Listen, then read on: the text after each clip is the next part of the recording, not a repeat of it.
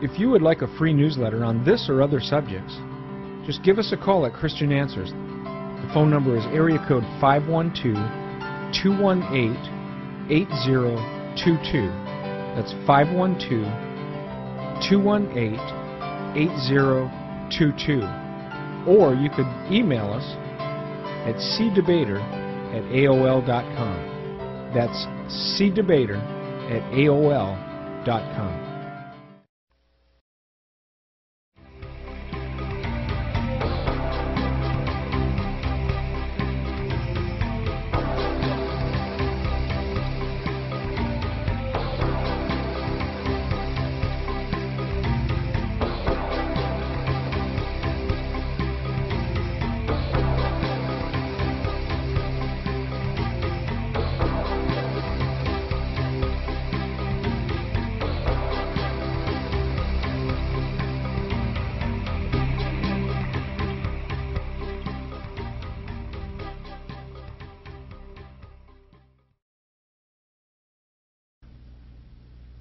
Catholic Church does not follow the Bible. They deny the sufficiency and also the inerrancy of Scripture. They go by tradition as well as papal decrees, canons, and uh, you know, of the decrees of the councils. Furthermore, they contradict the Bible in their doctrines and their practices. Well, they're teaching about salvation. Uh, for example, the Council of Trent says, Whosoever says, or if anyone says, that the sacraments of the new law are not essential to salvation, but that without them, through faith in Christ alone, a man can be saved, let him be anathema. So they teach that you can't come to Christ and be saved through faith in Him. You only can be saved through the sacraments of the Catholic Church. That's not biblical. Uh, when Paul was asked, Sirs, what must we do to be saved? He didn't say a word about sacraments, baptism as an infant, wearing a scapular, prayers to Mary, to the saints. Uh, all of the things that the Catholic Church says are essential. So the Catholic Church denies the Bible. Uh, furthermore, the Bible says that Christ appeared once in the end of the age to put away sin by the sacrifice of himself in contrast to the Old Testament sacrifices that had to be repeated, Hebrews 10 says, But this man, after he had offered one sacrifice for sins forever, sat down at the right hand of the Majesty on high. By one sacrifice, he has perfected forever those who are sanctified. The Catholic Church says, no, Christ is continually being sacrificed. The Catholic Church says, no, Christ is this little wafer. And he's being offered over and over and over. Uh, the gospel, according to Paul, 1 Corinthians 15, Christ died for our sins according to the scriptures. No, the Catholic Church says he is dying for our sins. He's continually being dying. So they reject the sufficiency of Scripture, reject the sufficiency of the cross. Christ said it's finished. Catholic Church says it's not finished. Christ is still dying. Uh, Vatican II begins for it is in the sacred liturgy, especially in the sacrifice of the Eucharist, that the work of our redemption is accomplished.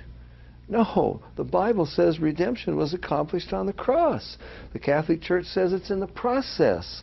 So there are many ways in which the Catholic Church uh, contradicts Scripture and in that which is most essential regarding the salvation of souls. Well, the Gospel of Roman Catholicism uh, doesn't even compare with the Bible. The gospel of Roman Catholicism is you get infused righteousness, and it's by God's grace, of course, and only through what Christ did, but you have to become righteous, and therefore a Catholic is always under a cloud of guilt. But I'm not righteous. I'm trying to be righteous enough to be saved. Whereas the Bible says that Christ died for sinners. He justifies the ungodly. Uh, so there's a big difference. That's good news. To uh, Romans 4 5, to him that worketh not, but believeth on him that justifies the ungodly, his faith is counted for righteousness. So I'm not made perfect, but in Christ I have forgiveness. The Catholic Church has not changed.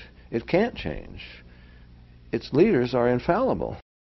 Every council quotes from previous councils. So Vatican II quotes from uh, the Council of Trent. The Council of Trent pronounced more than 100 anathemas, damning evangelicals and the gospel they preach, which the Bible preaches. Vatican II said this sacred council proposes again all the canons and decrees of the Council of Trent. The Pope in 1995 celebrated the 450th anniversary of the beginning of the Council of Trent. He said it is all in full force and effect. You just had a supposed declaration by Lutherans and Catholics. These, this is not the church. These are theologians, Lutheran theologians and Catholic theologians. After 30 years of discussion, oh, we now agree on justification by faith. But the Vatican says, no, we don't accept it. And furthermore, at that time, this is very recently, the Vatican said, we are not prepared to rescind any of the anathemas. Now, the one change in Vatican II, there was a change uh, regarding indulgences. Previously, uh, you got 200 days knocked off of your time in purgatory, three years, two years, and the change was we don't know how long you have to spend in purgatory. So we will no longer talk about so many days or months or years knocked off, but we will only say it is either a plenary or a partial indulgence, which is meaningless. I get a plenary indulgence, and five minutes later, I sin. I'm back where I started from. But that was one change that they did make. It, in fact, it's called the revision of on indulgences. Well, this is the very heart of the Catholic Church. When the Pope speaks ex cathedra, that is from the chair of Peter, supposedly, to the whole church, he is said to be without error. I mean, the popes lived horrible lives. Several popes died at the hands of a husband who found them in bed with their wife. Uh, there were popes who were the sons of supposedly celibate popes. I mean, some of the popes were the most vicious monsters the world has ever seen. Uh, Pope Innocent III wiped out the entire city of Béziers, France, 60,000 people, women and children and called it the crowning achievement of his papacy. I mean, the sins of the popes are, are just a, a matter of history. But they distinguish between impeccability, that is, uh, living a perfect life, and infallibility. Uh, so that supposedly, as Christ's vicar, when they speak to the whole church, they're infallible. But as a matter of fact, popes contradicted popes. Popes excommunicated popes. Even exhumed the body of, of a pope to excommunicate him. So they're not infallible. But they claim to be. Therefore, to acknowledge that there was some error and to make correction uh, would undermine the, the whole system. Well, first of all, the Bible does not say that the authority is in a man other than Christ, or it's in a church or a church body. The authority is Scripture. When Jesus was tempted in the wilderness, he quoted the Bible. He said, It is written. He always went back to Scripture. He indicted the rabbis for their tradition. And he said, You have made void the Word of God by your tradition. Never does the Bible say anything good about tradition. And never does it say that a church has to decide what is valid, you know, wh what are the proper books of the Bible and so forth. They didn't do that for the Old Testament. The Catholic Church, of course, claims that it did it for the New Testament, and that it alone has the authority then to interpret the Bible. But that undermines Scripture entirely because I am accountable to God, not to some human being. And so we have all through the Bible, for example, uh, Psalm 119.9, Wherewithal shall a young man cleanse his way? By taking heed thereto according to thy word. It doesn't say he has to check it out with a rabbi. Uh, when Christ writes his seven uh, letters to the seven churches of Asia, he doesn't say they're accountable to some headquarters in Rome. They are accountable to Him, and each one of us is accountable to God. Uh, so the Catholic Church says, no, we are the authority. We alone can interpret the Bible. You come to us because we have, uh, we are in contact with God. We have the treasury of God's graces that Christ earned on the cross. We distribute them to you in the sacraments. But that's not what the Bible, the Bible says. The Bible says we are accountable to God individually. You can't pass that responsibility off to some body of men. The pronouncements of the councils uh, claiming that uh, Christ's sacrifice on the cross was not sufficient. The teaching of purgatory uh, is not biblical. That's an error. You don't find that in the Bible. And the idea that the sacrifice of Christ upon the cross wouldn't get you to heaven. There are penalties. You, your sins must be expiated, uh, and that can only be done through the flames of purgatory. But the Bible doesn't talk about me expiating my sins. I can't expiate my sins. And furthermore, it says, without the shedding of blood, there's no remission of sins. So my blood isn't being shed in purgatory. I'm suffering in, in the flames of purgatory. A, a scapular, for example. Uh, if I can find one here quickly. Where do I have a scapular? Pardon me, I got one in my pocket, I think. Uh, for example, a scapular. Uh, Pope John the 22nd claimed that in 1322 Our Lady of Mount Carmel personally appeared to him and uh, told him that we should wear the scapular, gave him the promise that the Saturday after their, your death, if you die wearing the scapular, she would personally go into purgatory and take you out. Now, the scapular on one end has a picture of supposedly Mary and Jesus. On this end, this is what the scapular says Whosoever dies wearing this scapular shall not suffer eternal fire. Now, what kind of a God lets you out of hell because you wear a scapular? So, the Catholic Church has medals. Uh, for example, uh, Our Lady of the Miraculous Medal in 1830. Mary supposedly appeared to Catherine Labouré with her heel on the serpent's head because uh, uh, many Catholic translations, now they've been changing some of them lately, but all Catholic translations of the Bible originally, uh, Genesis 3.15, instead of saying the seed of the woman, that is, Christ would bruise the serpent's head, it said the woman would bruise the serpent's head. So Mary appears with her heel on the serpent's head. She is the one who destroys Satan and said, mint this medal is called the, the Our Lady of the Miraculous Medal. Millions of Catholics wear this medal for protection. It's like a Mormon's magic underwear. Uh, that's, that's contrary to the Bible. But the Catholics accept this. Uh, they accept um, the apparitions, not all of them, but some of the apparitions of Mary. For example, Our Lady of Fatima. Uh, all the popes have accepted this. For example, all of the popes have accepted Our Lady of Fatima as a genuine apparition. Pope John Paul II believes that she saved his life. He said he felt her motherly protection uh, during the assassination attempt. Now, Mary, in the apparitions, she promises to be with all Catholics everywhere. Now, she would have to be omnipresent, and she would have to be omnipotent. Uh, uh, uh, Vatican II uh, and the Catechism says uh, that the Virgin has been known as the Mother of God, to whose protection the faithful turn in all their dangers and needs. Now, if the faithful can be protected from all dangers and all needs will su be supplied by Mary, then she must be God. She is literally their God. And why would they pray to her in, instead of to God?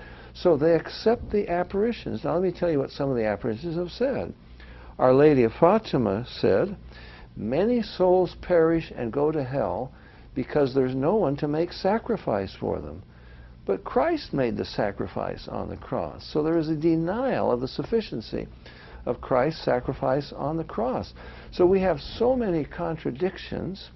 Uh, now, if you want contradictions between popes to show their lack of infallibility, there were popes who took literally, now Catholics claim to take literally John 6, except you eat my flesh and drink my blood, you have no life in you. So there were popes who said, well, then, a baby, even though it's been baptized, if it hasn't yet partaken of the Mass, it's doomed. It's lost. And they said, we must interpret this literally. But then they were overruled by later popes who said, no, no, that's not right. And, and they changed it. So there have been contradictions um, down, down through history. But basically, the Catholic Church contradicts the clear teaching of Scripture. Most of the evangelicals who are converting to Catholicism say that it was because they began reading the so-called church fathers. Uh, and they saw that, well, they seemed to believe Catholic doctrine. And, uh, for, well, first of all, these are selective quotes, okay? But Paul said to the uh, Ephesian elders in Acts 20, of your own selves shall men arise, speaking perverse things to draw away disciples after them. He said, After my departing, grievous wolves will enter in, not sparing the flock. Inside. Jude said, Certain men have crept in unawares. So the, the Bible talks about apostasy. The epistles were written to correct error already in the church. So why should I look to, say, uh, Ignatius of Antioch, who supposedly knew Peter? Well, I don't care what Ignatius, I mean, it might be interesting historically as to what Ignatius of Antioch thought. But what I want to know is what does the Bible say? Because Paul said even the elders of Ephesus that he had trained would be corrupted. So it's not going to do you any good to go back as far as you can. Why not go to the Bible to see what the Bible says? Now, that's where we read of authentic Christianity. Now, as far as church history, being on the side supporting Roman Catholicism, my goodness, I would think they would be embarrassed to say that.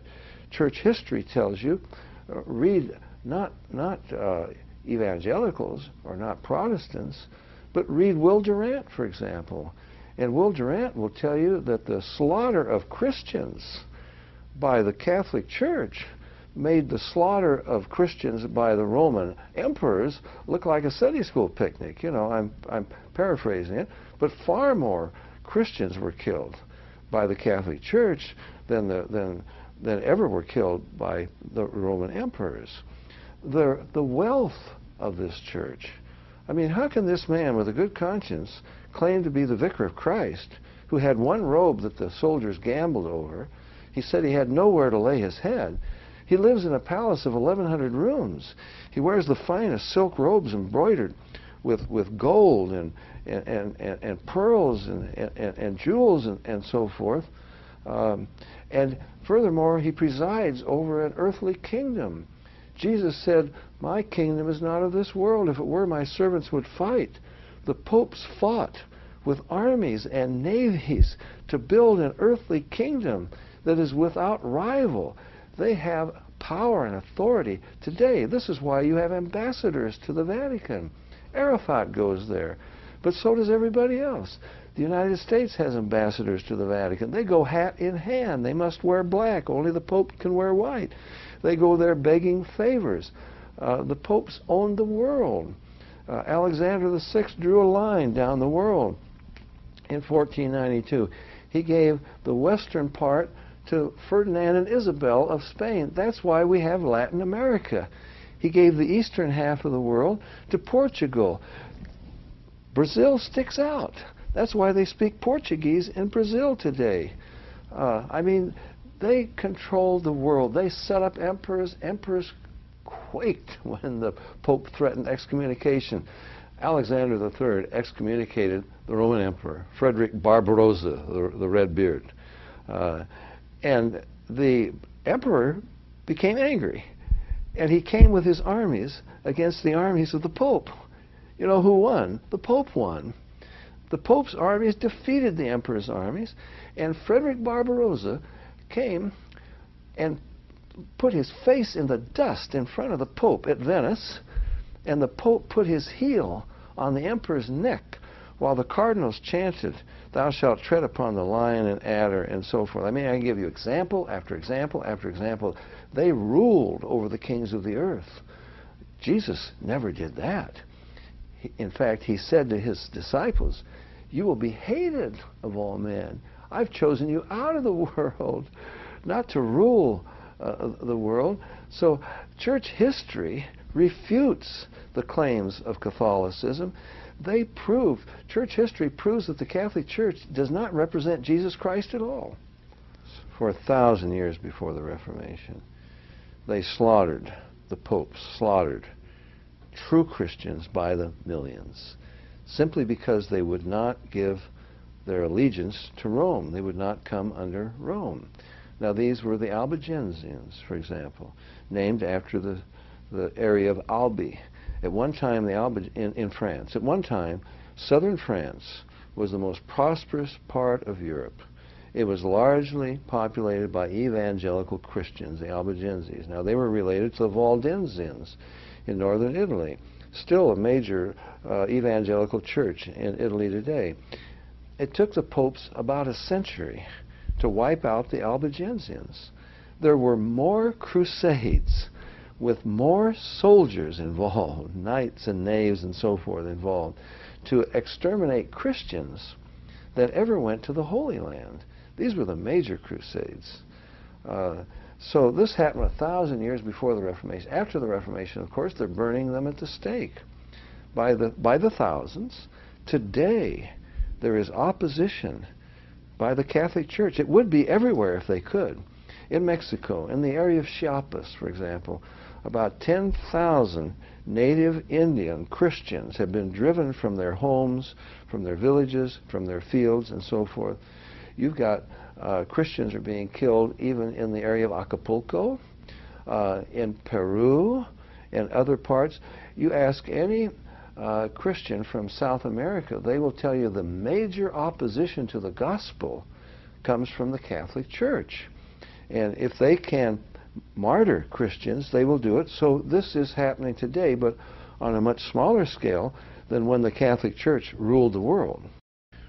You see, it, this document, ECT, as it's known, the title says everything evangelicals and Catholics together.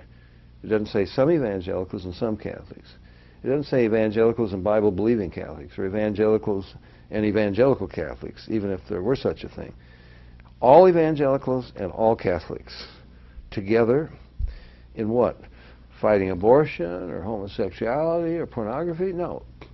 In the Christian mission in the third millennium. What is the Christian mission? To go into all the world and preach the gospel.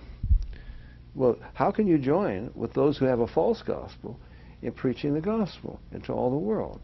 Now, there, the major problem with ECT is it makes a mockery of the Reformation.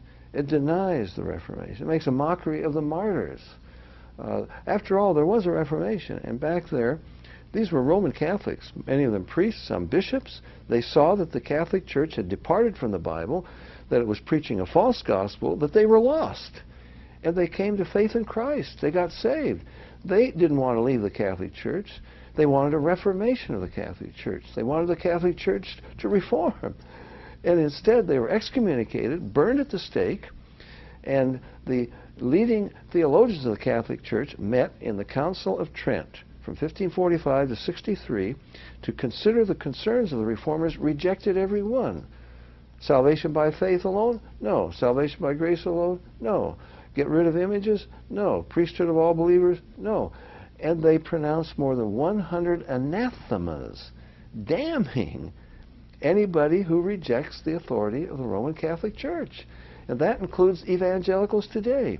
The evangelical signers of this document have been anathematized. So what it does is it says, I guess there wasn't a Reformation for 450 years we've acknowledged there was a big difference between evangelicals and Catholics. Such a big difference that they were willing to die for their faith.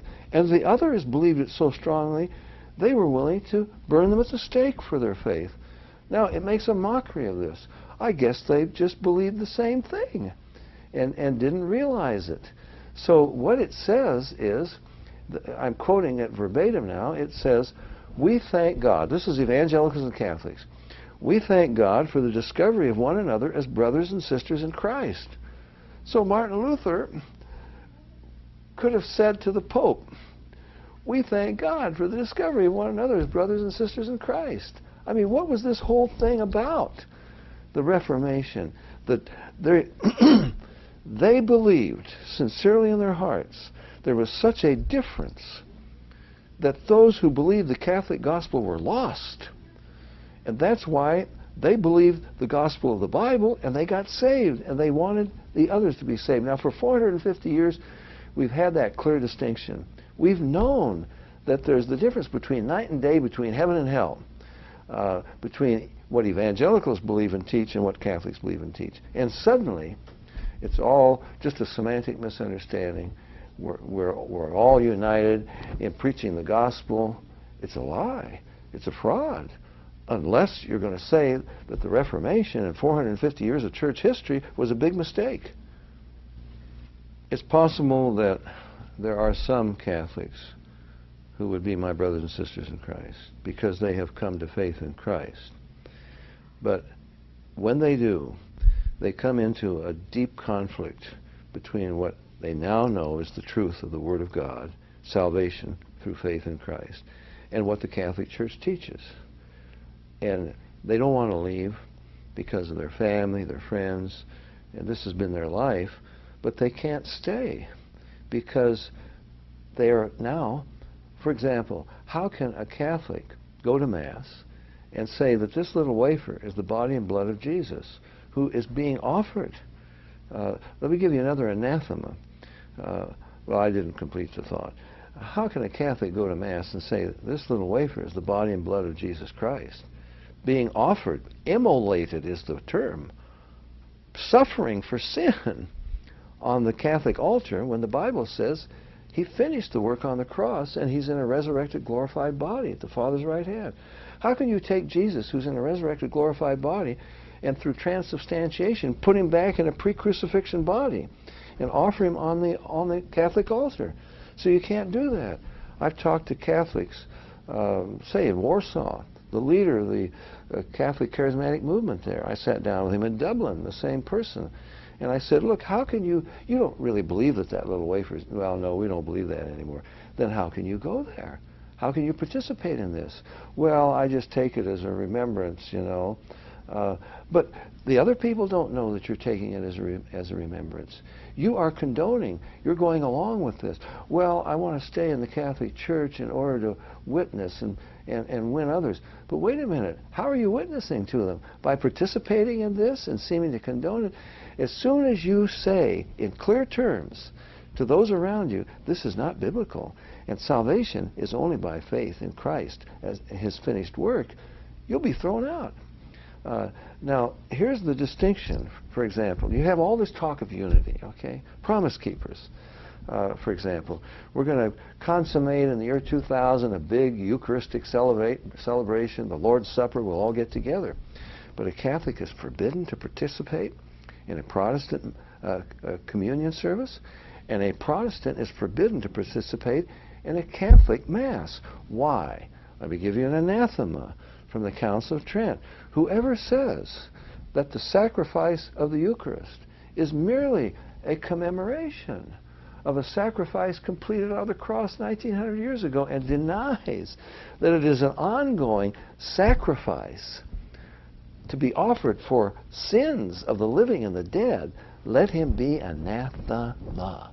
So if I'm a Catholic and I've come to faith in Christ, I believe he finished the work on the cross.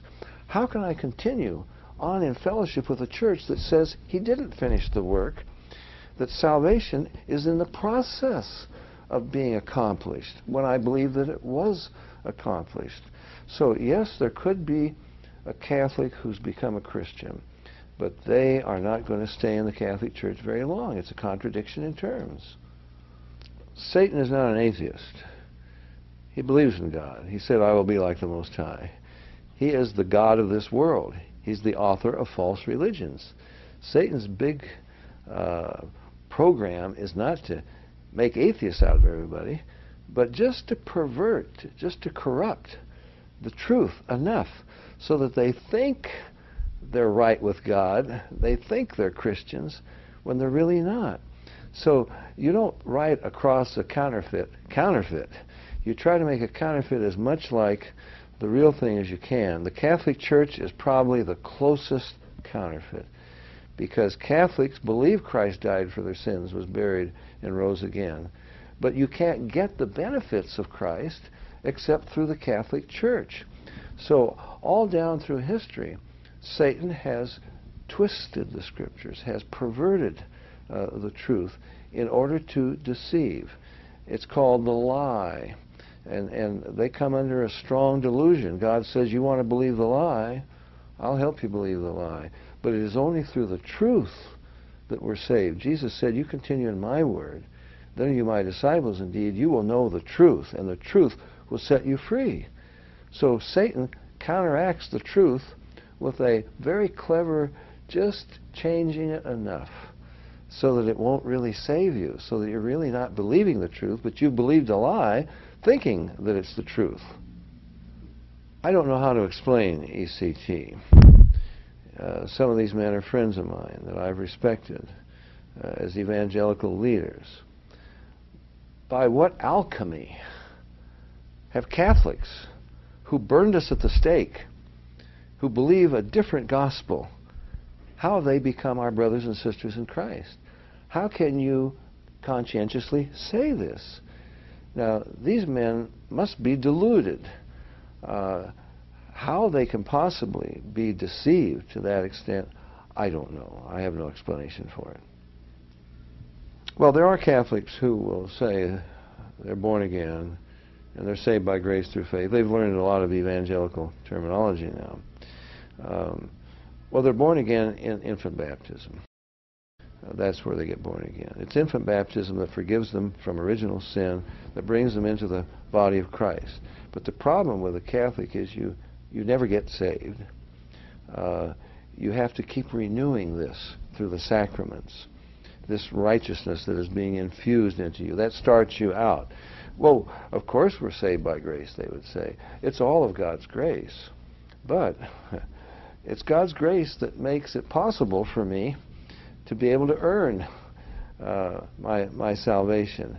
Uh, God, you know, keeps putting His grace in me so that I can become righteous.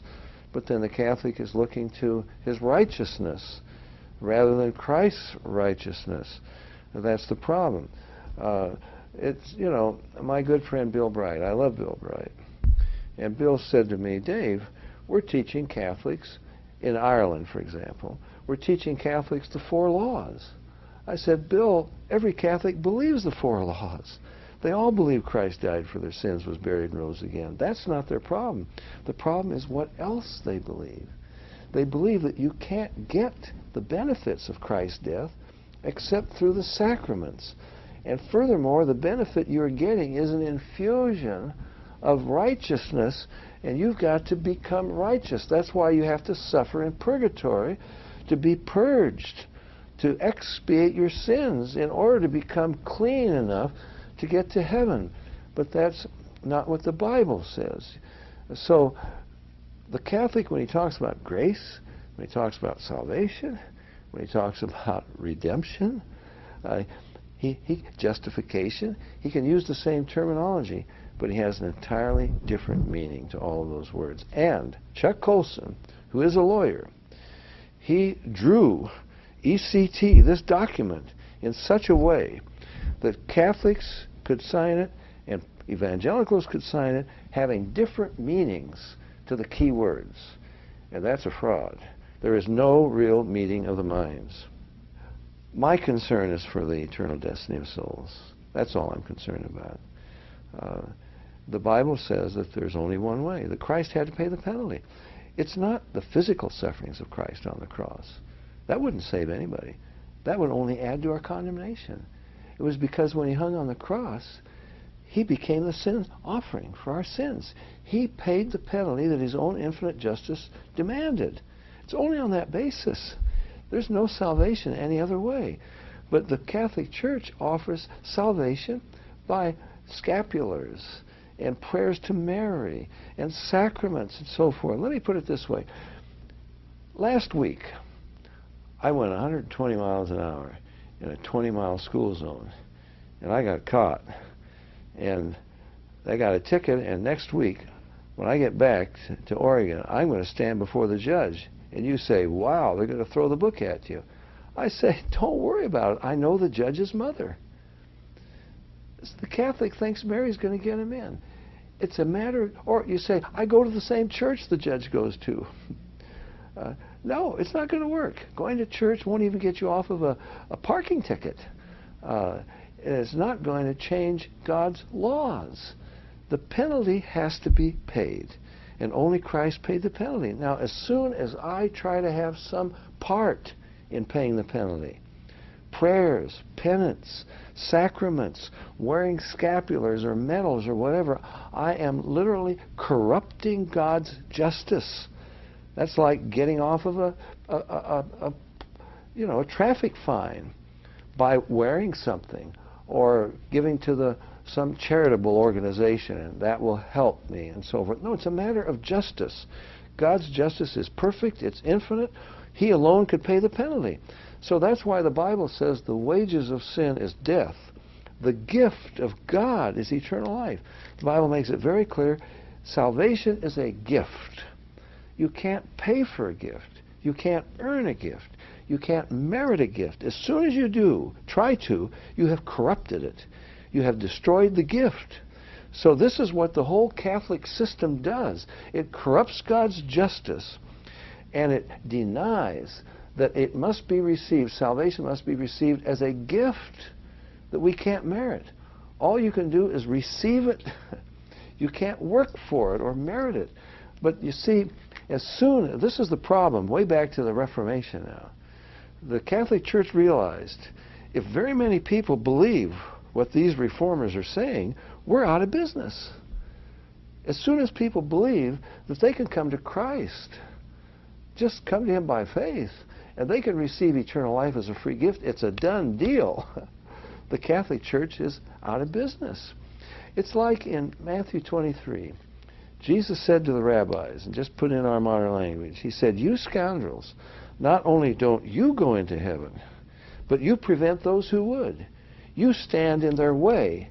You stand between them and God, and you have set up a system of religion that is so complicated it would take a Philadelphia lawyer to unravel this thing, and the people are at your mercy because they can only get to God through you and your religious system.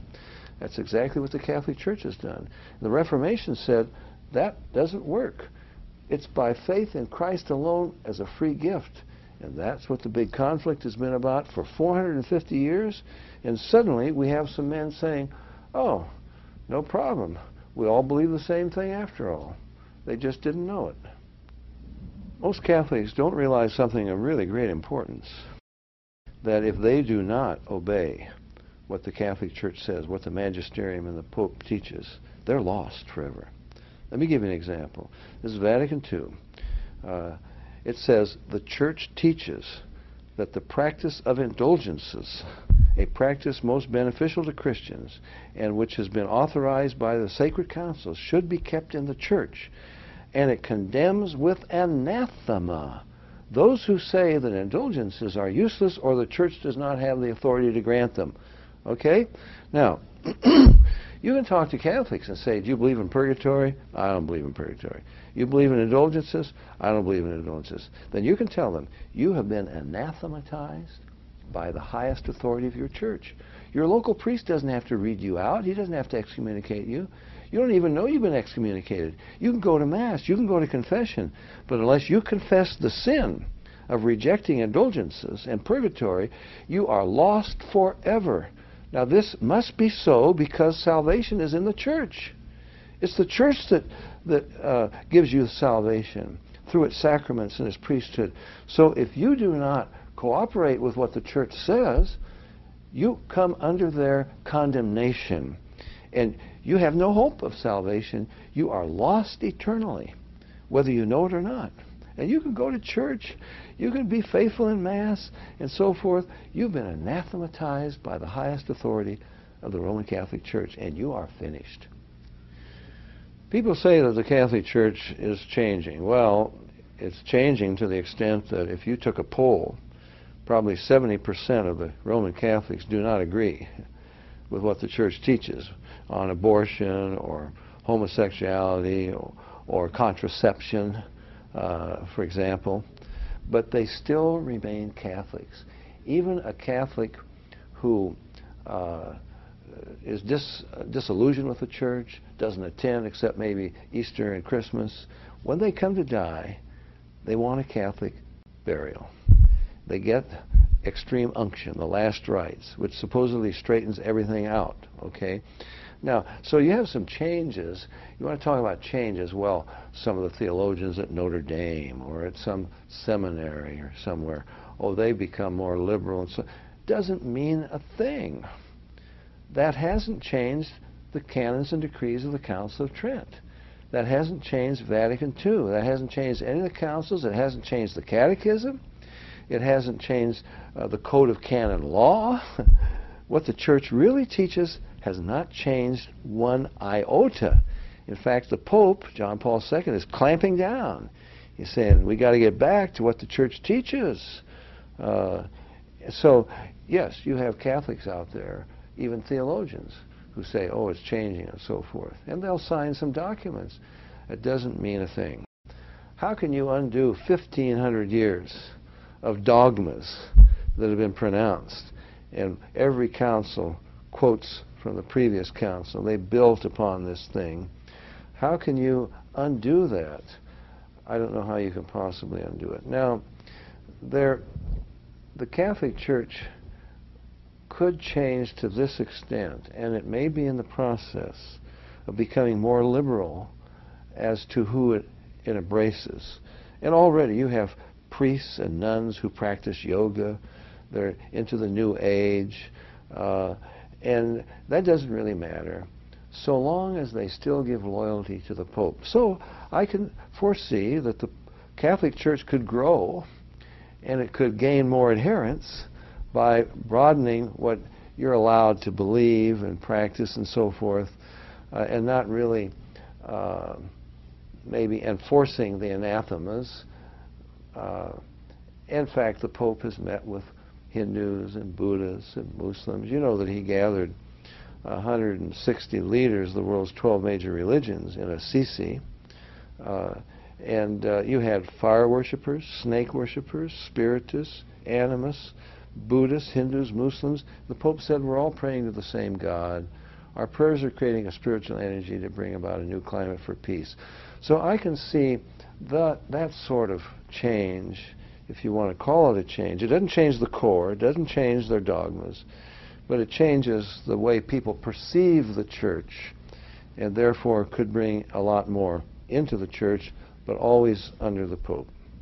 The the various traditions and the dogmas uh, were developed over time um, out of, I wouldn't say necessity, but expediency. For example, in 1870, you had the First Vatican Council, and uh, they declared the Pope to be infallible. The Council of Constance in the early 15th century met in Constance, Germany. At that time, there were three men who each claimed to be pope. And the Council of Constance threw them all out and put in a pope. So that was proof that a council is above the popes. The fact that the council was above the pope saved the Catholic Church from a great schism because there were three who claimed to be the pope, okay? So now in 1870 then, how can you dogmatically declare the pope to be infallible? Uh, well, you can't really. It's a contradiction, but they did it. Because the Pope wanted to be infallible at that time. He was a very autocratic uh, man. Now, then you had also, uh, he also declared the um, Immaculate Conception of Mary. that she was conceived without sin. It has nothing to do with the virgin birth. Immaculate conception means she was conceived without original sin. And she lived without sin in order to be the vehicle through whom Christ would be born. But if God, by his grace, could prevent Mary from sinning, then surely Adam and Eve were as immaculately brought into this existence as Mary was. They could have been kept without sinning by the same means, and we wouldn't have had all this mess in the world that we have today, and Christ wouldn't have had, had to die.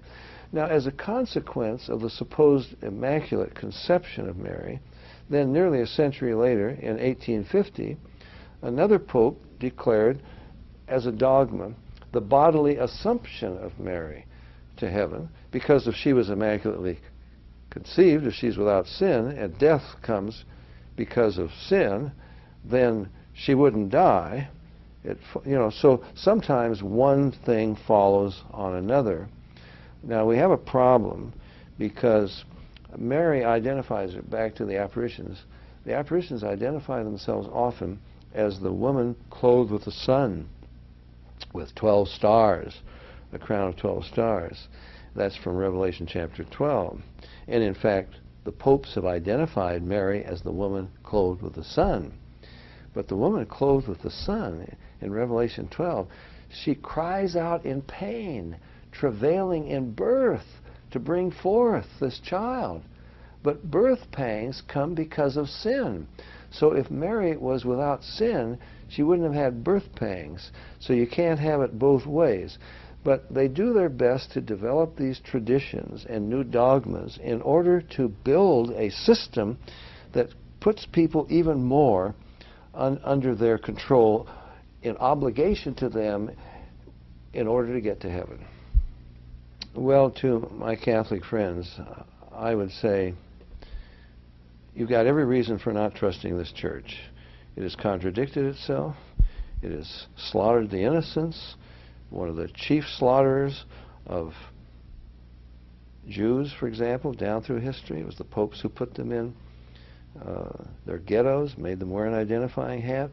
Uh, Hitler even said, I'm only doing what the church did for 1,500 years, only I'm going to finish the work. You had popes who lived some of the most horrible lives. You know this. This is a matter of history. Now, why should you trust the popes? Why should you trust the church? Why not trust Jesus Christ? He's the one who died for your sins. And Jesus said, Come unto me. Jesus said, I will I give my sheep eternal life. He said, I came to seek and to save the lost. He didn't say, you go to a church. Why do you go to this church? Christ died for your sins. He paid the penalty that his own infinite justice demanded, and he offers you eternal life as a free gift. Why not receive it from him? Not through a church, but from Jesus Christ alone. And I would just urge you to do this. If not, the Bible says, He that has the Son not he that belongs to a church. These are the words of Jesus.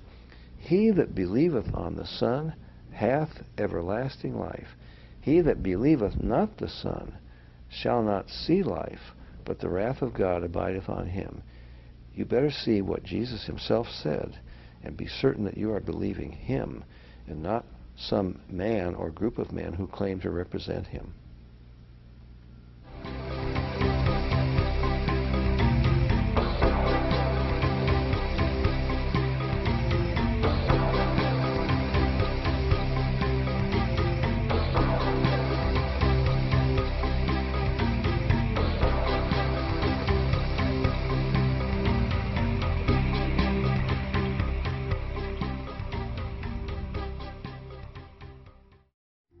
Check out our websites.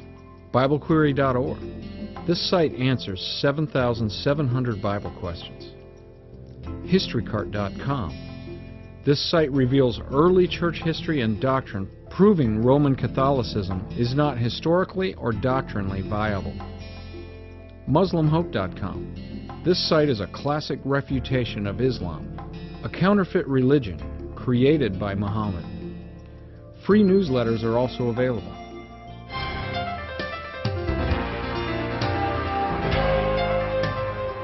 Hello, this is Larry Wessels with just a quick message to our viewers to check out our main YouTube channel, CAnswersTV. which stands for Christian Answers Television, where we have all of our over 610 videos posted.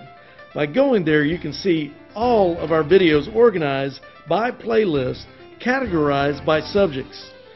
Once you scroll down past our Bible prophecy trailer at the top of the channel page, the playlists begin. You'll see our recent uploads playlist, followed by our most popular videos playlist, followed by our playlist on Jehovah's Witnesses, then Islam, the Muslim religion, then Roman Catholicism, Darwin's metaphysical evolution religion, Seventh day Adventism, dealing with anti Trinitarians and early church history. Our multiple playlists, which includes God hating atheists, phony TV preachers, and King James onlyists, dealing with UFOs, ghosts, spiritual warfare. Our radio shows with national Christian authors and our music vids. The Black Muslims, Louis Farrakhan, and the Nation of Islam. Mormonism, hell, lake of fire, unpopular Bible doctrines, Antichrist, cults, New Age, and world religions.